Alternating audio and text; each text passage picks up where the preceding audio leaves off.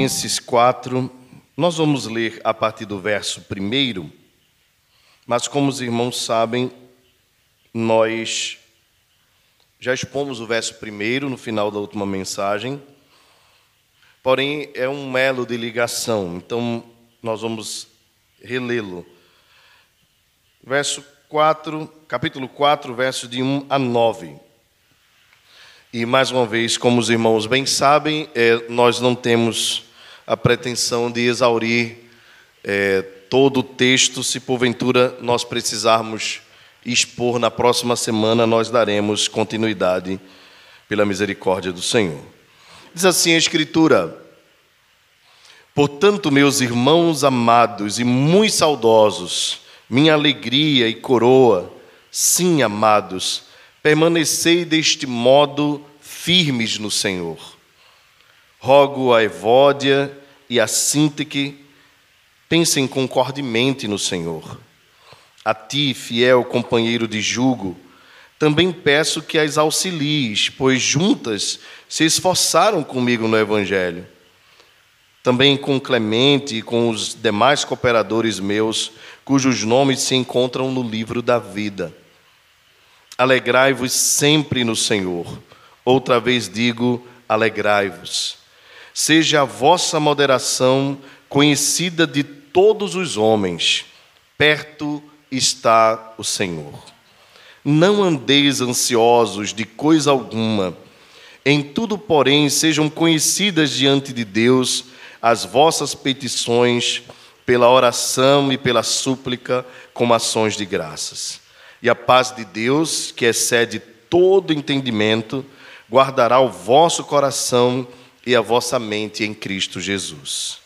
Finalmente, irmãos, tudo o que é verdadeiro, tudo o que é respeitável, tudo o que é justo, tudo o que é puro, tudo o que é amável, tudo o que é de boa fama, se alguma virtude há e se algum louvor existe, seja isso que ocupe o vosso pensamento, o que também aprendestes e recebestes e ouvistes e vistes em mim, isso praticai, e o Deus da paz será convosco.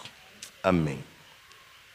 Pai amado, pela tua misericórdia e graça, dá-nos a compreensão da tua palavra, que ela encontre guarida em nossos corações de forma que nós, ao guardarmos no nosso coração a tua palavra, não venhamos a pecar contra ti. Ajuda-nos a sermos bons ouvintes e bons praticantes da tua palavra. Eis o nosso desafio cotidiano. E sem ti, Senhor, nada podemos fazer. Ajuda-nos. Em nome de Jesus. Amém. Meus queridos, nós chegamos no momento em que o apóstolo Paulo está trazendo exortações finais e gerais para a igreja de Filipos. Como os irmãos bem sabem, a igreja de Filipos era uma igreja muito querida por Paulo. De sorte que Paulo usa palavras carinhosas, amorosas, para buscar persuadir, convencer os irmãos filipenses a atenderem aquilo que era a vontade de Deus para a vida deles. Há várias exortações aqui que, é claro, se encaixam, é, mas que são exortações diferentes, no sentido de que tratam de questões diversas que certamente eram necessidade da igreja de Filipos. Esta igreja é, era foi parceira de Paulo e talvez uma das igrejas que mais caminhou com o apóstolo Paulo. Fazia dez anos que ele já havia se despedido desses irmãos e o relacionamento entre eles ainda era um relacionamento de carinho, de afeto e, e profundo. E isso marcou a vida de Paulo. De sorte que Paulo os chama de meus cooperadores. É, e, e no capítulo, na parte final, nós vamos ver Paulo mais uma vez chamando a atenção para o fato de que eles eram, de fato, parceiros de Paulo na propagação do Evangelho de Cristo Jesus. eles cuidavam de Paulo, de maneira que, além de enviar recursos financeiros, enviava também irmãos que poderiam é, dar notícias de Paulo, cuidar da vida do apóstolo. E Paulo também tinha afeto por eles e, e mandou Epafrodito, porque Epafrodito era muito querido pela igreja, e os irmãos souberam que ele havia adoecido mortalmente.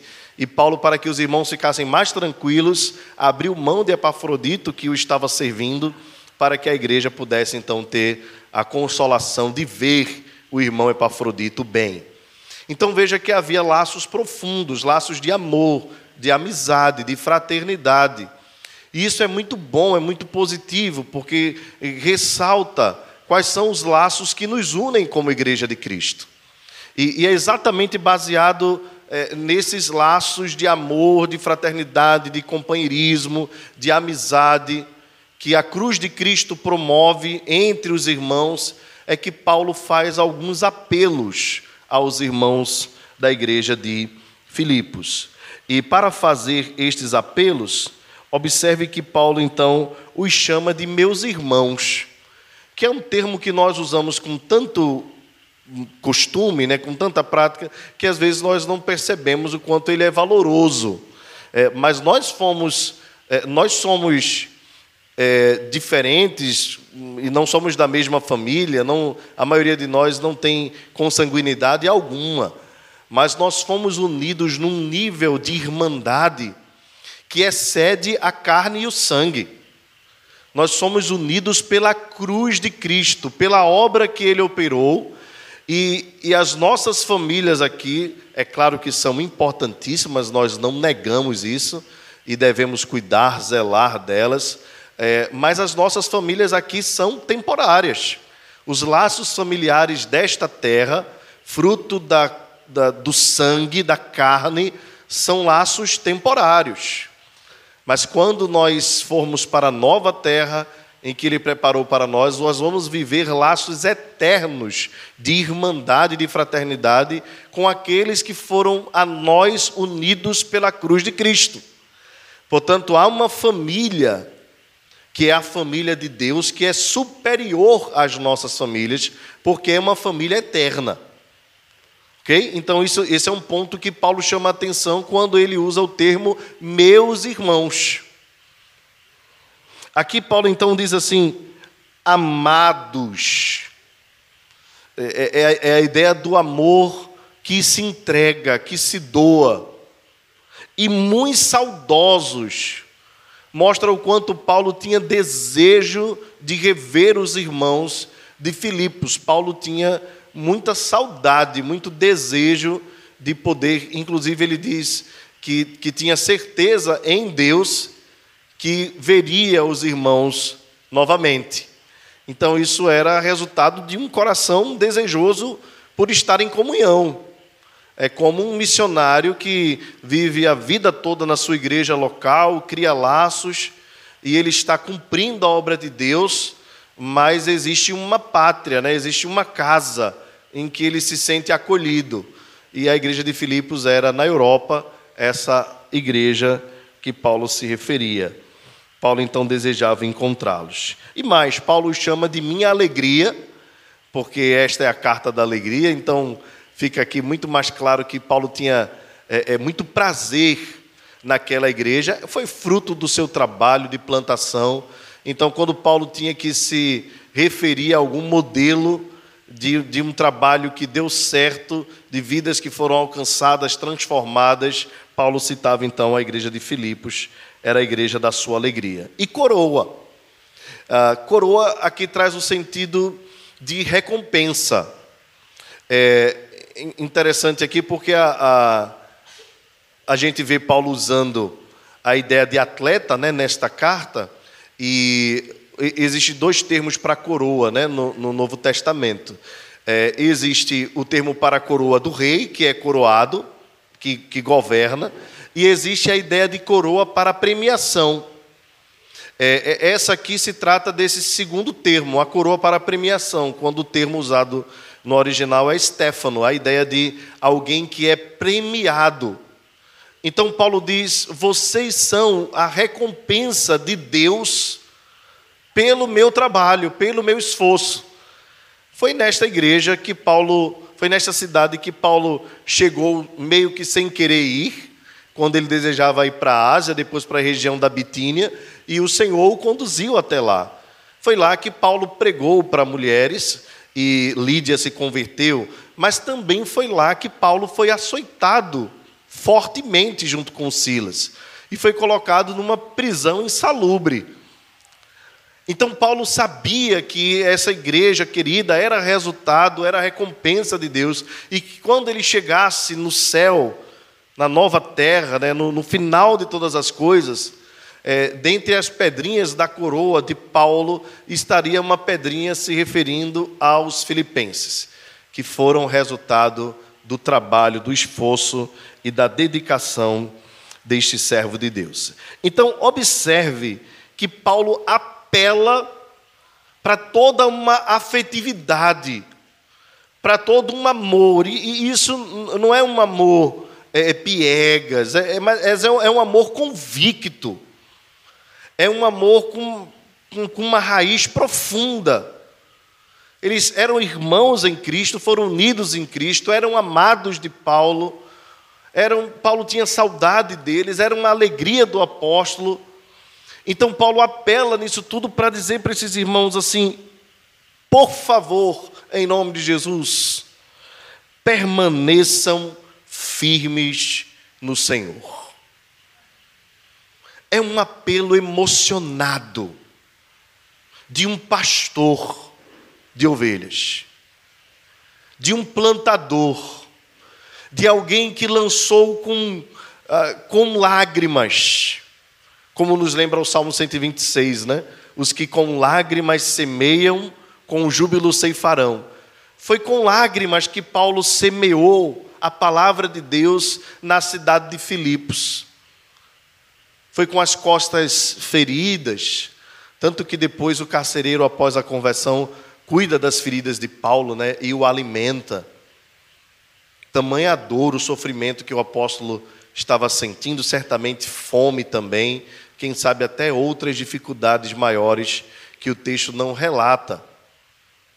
Então, essa ligação é, é, tudo que Paulo usa, é, é o apelo que ele usa. Eu sofri por vocês, eu me entreguei por vocês, eu me arrisquei por vocês, eu plantei as duras custas esta igreja e agora eu conclamo em nome de Jesus, permaneçam firmes no Senhor. Meus irmãos, não é um apelo qualquer. Não é um apelo qualquer. É um apelo ansioso de quem desejava que aqueles irmãos caminhassem como carvalhos de justiça, plantados pelo Senhor, com firmeza que eles não se dobrassem, que eles não caíssem, que eles não vacilassem quanto aos seus pés, ou como o termo é usado no Antigo Testamento, não se resvalassem seus pés, não viessem a escorregar. Paulo está conclamando, por favor, em nome de Jesus, usem todo o esforço possível para que vocês não caiam. Pelo contrário, permaneçam firmes no Senhor. Meus irmãos, esse é, é o grande desafio do discipulado cristão. É de nós permanecermos firmes, constantes, abundantes na nossa comunhão com Deus e em todas as virtudes e em todos os preceitos do Senhor na caminhada cristã. Paulo deixa muito claro no, no capítulo anterior, a respeito desta caminhada, desta jornada, que ele mesmo não havia alcançado a perfeição, mas ele corria para o alvo, para o prêmio da soberana vocação de Deus em Cristo Jesus. Paulo diz então: se vocês querem ser maduros, permaneçam firmes. O apóstolo Tiago, escrevendo sobre isso, lembra que uh, existem homens de ânimo dobre e que isso não agrada ao Senhor. Isso tem a ver não apenas com a oração, mas tem a ver também com a vida cristã. É, é, é em Tiago que a gente encontra esse termo, e talvez só em Tiago, porque é, o, o que ele quer dizer ali é alguém que é inconstante. Uma hora a vida dele é como uma montanha russa, né? Uma hora está lá em cima, ele está amando a Deus, Sua palavra, depois ele esquece. Bem, quantas vezes você cair, tantas vezes o Senhor te levantará. Nós não temos dúvida disso. Se você é de Deus, Ele vai te sustentar. Mas cabe a nós, é, é nossa responsabilidade. Por isso que o termo usado por Paulo aqui é permanecer. Porque andar firmado é um desafio constante e diário. E Deus não se agrada da nossa oscilação. Vejam, é, é, é, é, semelhante a qualquer relacionamento. Qualquer relacionamento. Se tem uma coisa que deixa um relacionamento desagradável, é a inconstância.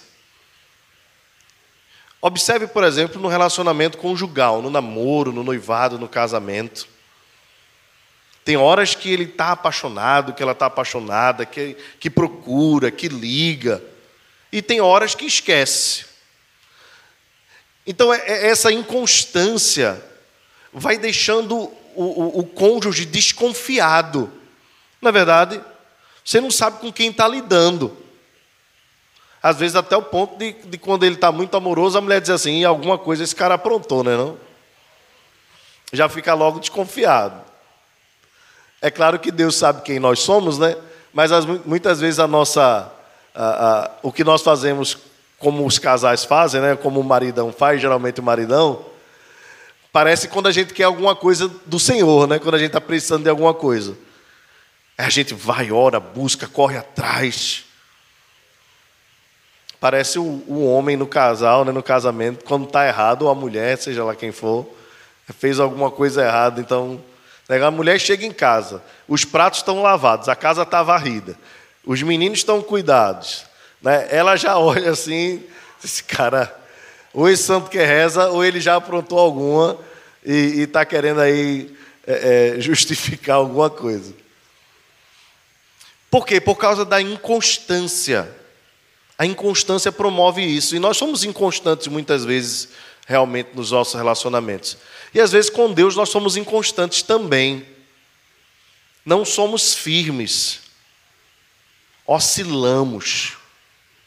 O nosso humor, o nosso amor, às vezes, a nossa paixão, às vezes está em alta, às vezes está em baixa. E o que Deus quer de nós é que nós permaneçamos firmes numa constante, num crescimento constante.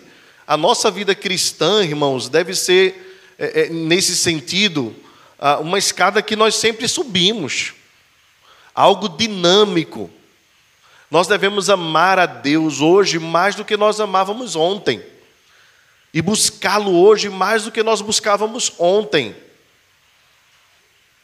servi-lo ainda mais do que nós servíamos antes. Nós cantamos aqui: minha razão de viver é conhecer a Cristo. Veja, irmãos, a não ser que nós já o tenhamos conhecido por inteiro, a não ser que nós já o tenhamos conhecido por inteiro, a nossa jornada deve ser uma constante em crescimento e no conhecimento do Senhor. E como as suas riquezas são insondáveis, e os seus caminhos são profundos para nós, eu tenho certeza que, assim como o apóstolo Paulo afirmou a respeito dele, eu afirmo a respeito de mim e os irmãos afirmam a respeito de si mesmos. Nós ainda não alcançamos a plenitude.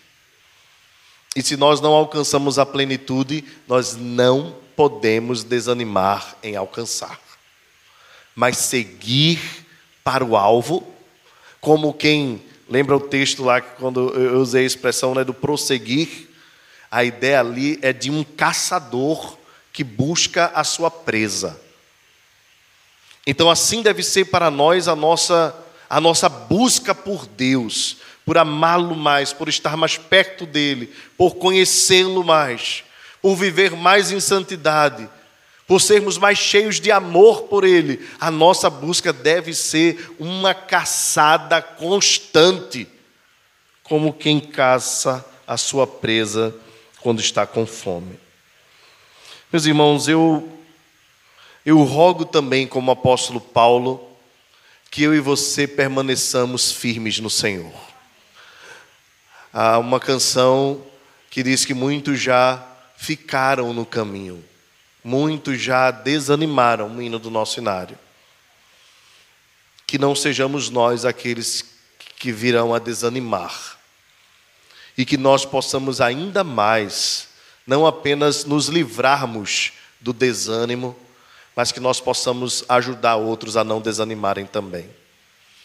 Eu, eu lembro sempre quando penso nesse, nesse termo do, do clássico de John Bunyan, O Peregrino.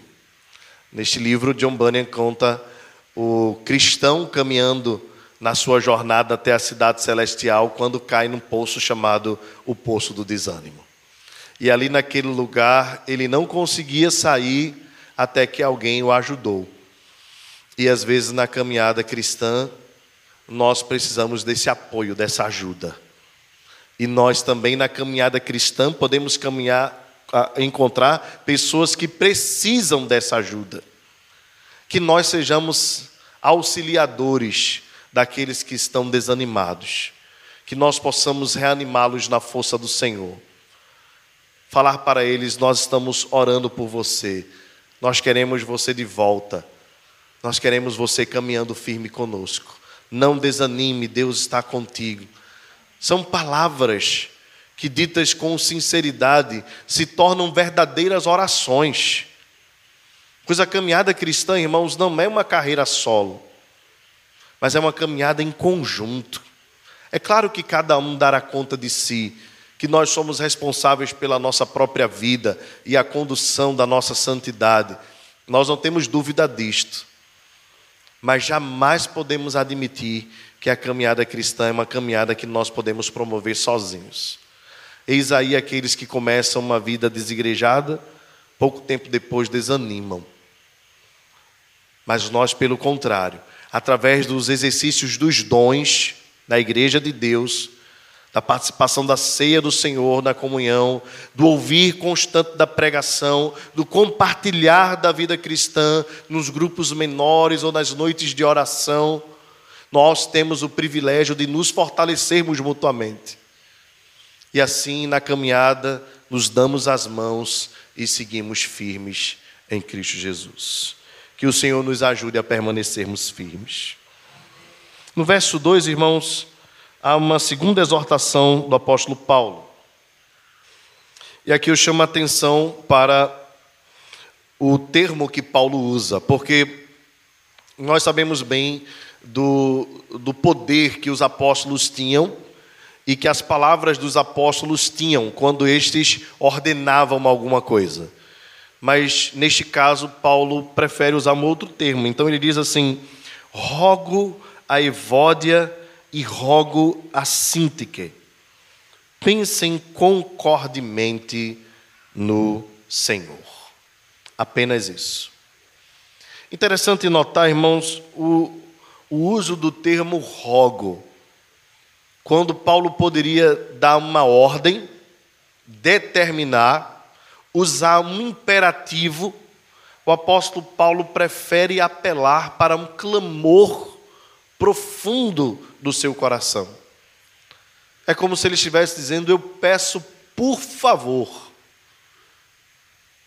por Cristo Jesus, eu peço pelo amor, que vocês, queridas irmãs, Evódia e Sintique, interessante aqui porque os nomes delas significavam doçura, paz, coisas assim. Mas estas irmãs, por causa eh, de algum motivo, estavam discordando, mas não era uma discordância qualquer, era uma discordância que estava descambando em divisão. De sorte que cada uma ficava de um lado. E, e desta forma, Paulo sabia que elas estavam plantando a semente da discórdia. Você sabe bem que a Bíblia fala muito claramente sobre a discórdia no meio da igreja de Deus. Fala positivamente, né, dizendo, falando da união, dizendo como é bom e agradável viverem unidos os irmãos, é como óleo precioso sobre a cabeça, o qual desce para a barba, a barba de Arão, e desce para a gola de suas vestes como orvalho do Hermon que desce sobre os, os montes de Sião.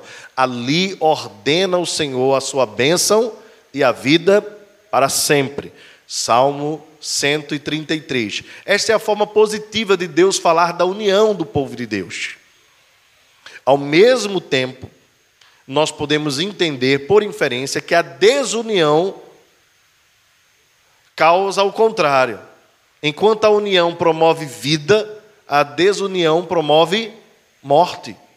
E esta é uma realidade mesmo. Quantas igrejas já não estão caminhando ah, na UTI por conta de discórdias, às vezes começadas na liderança, inclusive, e que promovem divisões e facções e faz com que a igreja se torne um local de guerra, uma arena de batalhas. Não foi para isso que Deus criou a igreja. Meus irmãos, a, a, a, arena é o mundo, o mundo é que é terrível. A igreja, pelo contrário, deve ser lugar de paz, de amizade, de fraternidade. Deve ser um local para onde nós nos dirigimos sem nenhum tipo de constrangimento, de poder olhar em volta e ver que, apesar das nossas diferenças, nós somos um em Cristo Jesus. E tudo isso, irmãos, é, precisa ser entendido pelos irmãos, de tal sorte que Paulo roga, clamando, para que essas irmãs parassem com uma discórdia, com uma dissensão no meio da igreja de Deus. Se Paulo já teve a experiência de ver o que aconteceu na igreja de Corinto, que havia quatro partidos na igreja, que havia irmão colocando irmão na justiça, fazendo com que um, um, um outro irmão querido estivesse debaixo de um tribunal de homens ímpios julgando crentes. Coisas que aconteciam dentro da igreja. Paulo não queria esta mesma experiência na igreja de Filipos. E Paulo sabia onde estava a raiz. A raiz estava na discórdia de pessoas que não pensavam uma só coisa. Bem, vamos pensar em algo importante aqui. Primeiro, o fato era tão delicado e tão importante que Paulo faz questão de citar o nome das irmãs. Você já imaginou esta carta sendo lida no domingo à noite na igreja de Filipos? Você já imaginou? O leitor da carta, possivelmente o pastor da igreja, dizendo: Queridos irmãos, nós recebemos uma carta do apóstolo Paulo e nós queremos lê-la. E abrindo o pergaminho, ao chegar neste capítulo, o leitor dissesse: Rogo-vos, rogo a, Evódia e rogo a Sintique. Pensem concordemente no Senhor. Vocês devem imaginar o que aquilo causou na vida daquelas irmãs. Mas Paulo não fez de forma desproposital ou despropositada, pelo contrário. Paulo fez consciente de que o mal deveria ser tratado na sua raiz. É duro fazer isso. Era uma forma de disciplinar aquelas duas irmãs, de chamar atenção de maneira forte e firme. Talvez porque os próprios pastores da igreja ainda não tinham conseguido resolver aquele problema.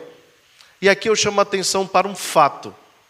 O apóstolo Paulo depois vai pedir ajuda aos pastores, depois de citar essas irmãs. Observe o verso 3. Paulo diz: A ti, fiel companheiro de julgo, também peço que as auxilies, pois juntas se esforçaram comigo no evangelho também com Clemente e os demais cooperadores meus, cujos nomes se encontram no livro da vida. Aqui vamos, vamos vendo ponto a ponto. Primeiro, Paulo chama a atenção das duas irmãs que elas pensassem de maneira concorde. Concorde. O concorde, claro, tem a, concordemente tem a ver com a discordância, né? E não é que elas não pudessem ter opiniões diferentes. Todos nós podemos ter opiniões diferentes sobre muitas coisas, mas nós não podemos deixar que as nossas diferenças abalem a nossa união. Esse é o ponto principal. Então, Paulo chama a atenção das duas irmãs, cita os nomes delas, e agora pede a ajuda de uma terceira pessoa. Nós não sabemos bem quem é esse irmão a quem Paulo pede que, que o ajude, e, mas o chama de fiel companheiro.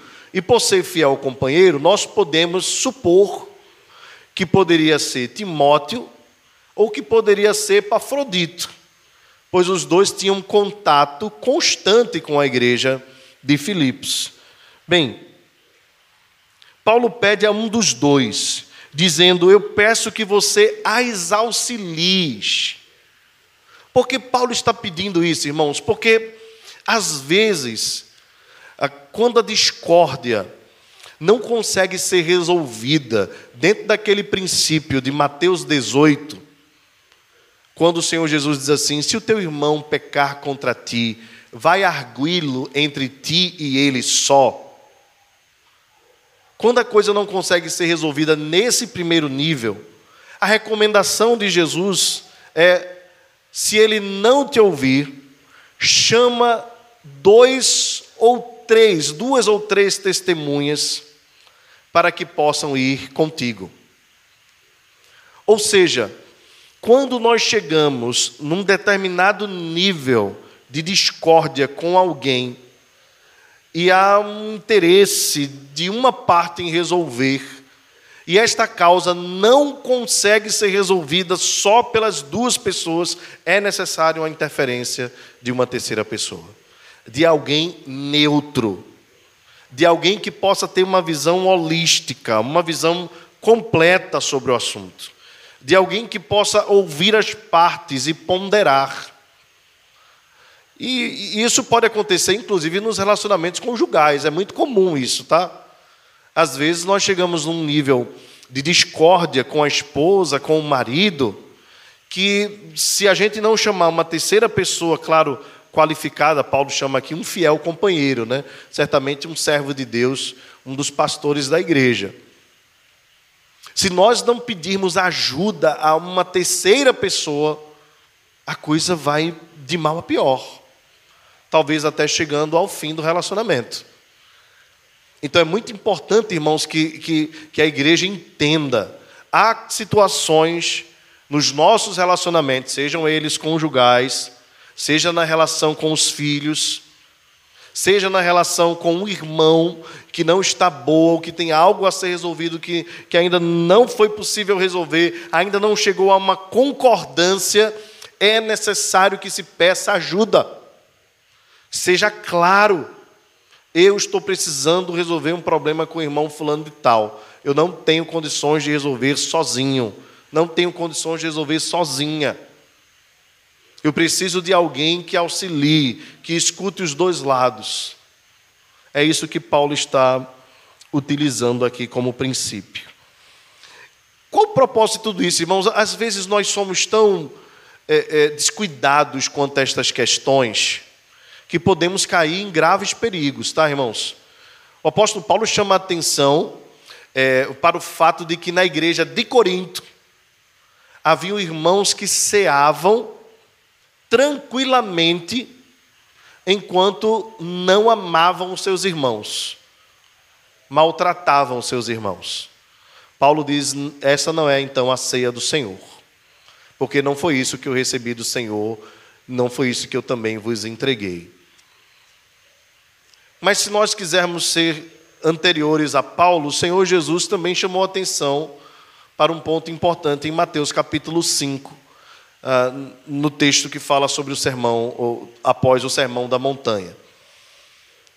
Jesus chama atenção para o fato de que se você tem a sua oferta para entregar, e quando você for ofertar, lembrar que o teu irmão tem algo contra ti, você deve deixar de lado a tua oferta, ir primeiro reconciliar-se com teu irmão e depois entregar a sua oferta. Bem, deixa eu explicar para os irmãos rapidamente, talvez eu já tenha falado alguma outra vez, mas é importante para os que estão aqui, é, talvez visitantes ou a primeira vez é, que estão ouvindo a respeito desse texto. O, o que Jesus está usando é o sistema sacrificial do Antigo Testamento. O que, é que acontecia no sistema sacrificial da antiga aliança? Alguém levava o seu animal, geralmente um cordeiro, e esse animal era oferecido, era entregue ao sacerdote para que fosse cortado. E assim o seu sangue era aspergido, a gordura era queimada e as partes do animal era entregue como um sacrifício a Deus. O que Jesus está dizendo, isso para remissão de pecados. Então, quando alguém se aproximava do templo, levava esse animal, deixava esse animal diante do sacerdote, o animal era sacrificado e a pessoa, enquanto a oferta era feita, a pessoa orava, dizendo: Senhor, aplica esse sacrifício à minha vida, que o Senhor me perdoe dos meus pecados. Aí você deve lembrar logo e fazer a conexão daquilo que João Batista disse a respeito de Jesus, né? Que ele é o Cordeiro de Deus que tira o pecado do mundo. Muito bem. Então, o que é que Jesus está querendo dizer? Jesus está dizendo assim: quando você chegar no templo e for oferecer o teu animal, né, e aquela oferenda era, era o objeto de culto, e quando você chegar lá e for pedir perdão pelos seus pecados, lembre-se que você não perdoou o seu irmão. Então você está sendo hipócrita se você pede perdão a Deus pelo que você fez e não é capaz de perdoar o seu irmão que pecou contra você. Esse foi um princípio claro ensinado pelo Senhor Jesus na oração do Senhor. Perdoa as nossas dívidas, assim como nós perdoamos os nossos devedores. Em outras palavras, o que é que Jesus quer trazer como princípio geral é que ele não recebe o nosso culto, ele não recebe a nossa adoração quando nós temos no nosso coração rancor, mágoa ou ressentimento contra o nosso irmão. O nosso culto é vão. Mas qual é o incentivo que ele nos dá então? Ele diz: Deixa de lado a tua oferta. Não é que Deus está dizendo assim, Jesus está dizendo assim, eu não quero que você cultue. Ele está dizendo, eu quero que você resolva o seu problema antes de cultuar. Em outras palavras, o perdão precede o culto. Início do culto, nós chegamos aqui e a primeira coisa que nós fazemos, depois de um cântico de convocação, adoração a Deus, é confessarmos os nossos pecados. E eu pergunto a você: quando você confessa os seus pecados e clama a Deus que Ele te perdoe, você tem a mesma disposição de Deus no coração em perdoar alguém que te ofendeu? Você tem a mesma disposição em procurar a quem você ofendeu? Porque se Mateus 18 manda a gente procurar, Mateus 5 manda a gente procurar, Mateus 18 manda a gente ser procurado. Então não tem escapatória. Não tem essa história assim de, ah, mas foi Fulano que fez. Então eu vou esperar ele vir falar comigo. Você está com mágoa no coração. Então não importa quem deu o passo errado, não importa quem magoou, o que importa é, é, você estar limpo diante de Deus por meio do perdão dos pecados. Paulo entendia como isso era importante, irmãos. Eu já citei para vocês esse exemplo, vou citar mais uma vez. Lembro que uma vez, numa, numa reunião do conselho, não aqui, mas eu fiquei muito chateado com um irmão que ele falou coisas desnecessárias e palavras de desconfianças e e eu fiquei muito chateado com aquele presbítero. E, eu disse algumas coisas bem duras para ele, assim, que já estava guardado. Sabe quando você está com um negócio acumulado no coração? É a pior coisa, né? Porque quando tem um gatilho, você aperta o gatilho, né? Eu apertei o gatilho contra ele. Fui bem, bem duro. Não deveria ter feito daquela forma. E era um sábado pela manhã, e nós iríamos celebrar a ceia no sábado à noite. E eu disse, Senhor, passei a tarde toda, irmãos, com, sabe, aquele negócio no coração, você não consegue dormir, a comida não tem gosto, sabe, e o meu desejo era que aquele irmão, aliás, a ceia era no domingo, meu desejo era que eu encontrasse aquele irmão de todo jeito, porque à noite também não consegui dormir direito. E era um domingo pela manhã, final da escola bíblica, eu procurei ele, graças a Deus ele foi. E eu disse para ele assim: meu irmão, eu queria conversar com você, queria lhe pedir perdão pelas palavras que eu falei, mais do que as palavras, pelo sentimento que eu estava no meu coração contra você, que não, não vem de Deus, certamente veio do maligno e eu, eu abri brecha. Então eu queria lhe pedir perdão. Ele também tinha falado coisas desnecessárias, mas aquilo tinha mais a ver comigo do que com ele, sabe, irmãos? E ele disse: Eu estava esperando você vir falar comigo mesmo. E, e, veio argumentar ainda sobre o assunto que a gente estava discutindo. Então disse para ele assim: Meu irmão, eu queria pedir a você, em nome de Jesus, eu continuo com a mesma opinião, eu não queria discutir o assunto. Nós discordamos nesse ponto. Mas tem algo que nos une que é maior, que é o amor de Cristo.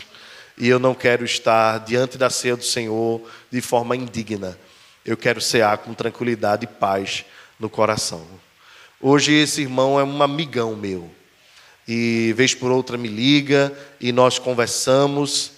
E tenho certeza que ele nem se lembra. Se ele estiver ouvindo, vendo a mensagem, ele não vai nem lembrar do que aconteceu. E eu louvo a Deus por isso. E para mim a lembrança vem, mas como um exemplo bom. E que talvez se eu tivesse guardado aquilo ali, fosse ruim para mim até hoje. Dizem que quando você guarda no coração mágoa, você dorme com o inimigo, né? E significa que às vezes as nossas noites não são tão boas de sono como se nós tivéssemos, quanto se nós tivéssemos perdoado aqueles que nos ofenderam. Paulo então chama a atenção dos irmãos, das irmãs e do irmão, dizendo: uh, elas se esforçaram muito. Vejam que essas irmãs não eram irmãs assim que viviam para contender, elas de repente se esmaram uma com a outra. E por algum motivo não estavam caminhando bem e, e talvez isso viesse a promover coisas mais difíceis para a vida da igreja. Mas elas eram irmãs esforçadas, dedicadas no Senhor, como os demais cooperadores, Paulo diz, cujos nomes se encontram no livro da vida. Os irmãos fiquem tranquilos, eu vou encerrar por aqui nesta noite. Mas o apelo de Paulo aqui, ele é tão interessante, porque Paulo, Paulo está dizendo aqui o seguinte: essas irmãs precisam entender, elas precisam entender, que os nomes delas estão escritos no livro da vida. O que é que Paulo então está apelando aqui? Ele está dizendo: diga para elas, companheiro fiel, diga para elas, para as duas, Evódia e Sinteque, que elas vão viver a eternidade juntas e que elas precisam se amar, que elas foram salvas, eleitas pela graça e que elas precisam viver debaixo desta graça. Lembrem a elas que o nome delas está escrito no livro da vida. Elas vão viver a eternidade unidas para a glória de Deus. Elas precisam viver essa união no dia a dia da igreja. Meus irmãos, isso é um apelo também para nós.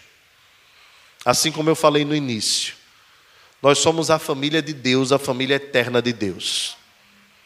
Queira Deus que os nossos parentes todos também façam parte desta família. Nós não sabemos se eles farão, desejamos profundamente. Mas uma certeza nós temos: nós estaremos com o Senhor eternamente. Nós que cremos em Cristo Jesus. E se nós vamos desfrutar desta comunhão eterna com Deus na nova terra, nós precisamos viver esta comunhão aqui na terra. Fomos chamados para esta comunhão. Por isso eu desafio você a se houver algo a ser resolvido, a ser trabalhado, tratado, por favor, não protele, não coloque para debaixo do tapete. Peça ajuda, seja clara, seja claro, seja objetivo. Peça ajuda a um presbítero da igreja, peça ajuda a um pastor da igreja, ao pastor da igreja.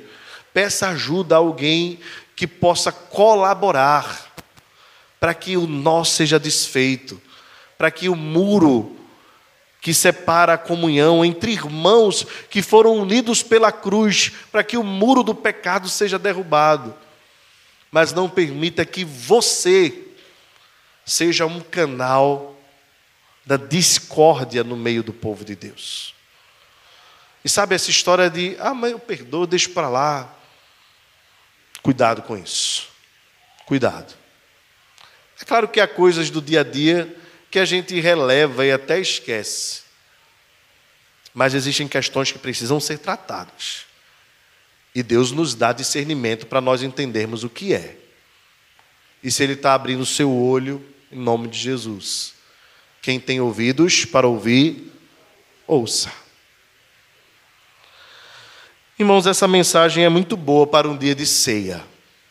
Nós já ceamos, mas nada impede de você resolver essa questão antes da próxima ceia. Portanto, se nós podemos resumir as duas aplicações, duas, com duas aplicações e orientações para esta noite, eu diria para os irmãos: fiquem firmes, não desanimem, fortaleçam-se mutuamente, procure alguém que está desanimado para fortalecer. Segura na mão de Deus, fica firme nele. E a outra coisa é, fique firme no amor para com seu irmão. Que o seu amor seja constante, perdoador, para que não seja você motivo de dissensão na igreja de Deus.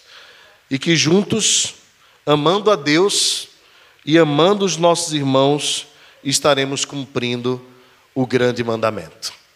Amarás o Senhor teu Deus de todo o teu coração, com toda a tua alma, com toda a tua força e com todo o teu entendimento. E amarás o teu próximo como a ti mesmo. Que Deus nos abençoe, em nome de Jesus. Vamos orar. Pai amado, obrigado pela tua palavra, obrigado pelo privilégio de poder ouvir a tua voz. Ajuda-nos, Deus, a permanecermos firmes na caminhada assim como o caule, assim como a folha seca longe do tronco, sem o Senhor nós nada podemos fazer. Tu és a videira, nós somos os ramos. Ajuda-nos para que venhamos a dar muitos frutos. Também, Senhor, nós te rogamos pelo nosso coração. Se há mágoa, rancor, ressentimento, ó Deus, qualquer poeirinha, nós possamos fazer urgentemente a limpeza. E que o Senhor nos ajude a sermos humildes, mansos e limpos de coração. Que a graça do Senhor Jesus, o amor de Deus, o Pai e a comunhão do Espírito seja sobre nós e conosco permaneça agora e para sempre. Amém. Amém.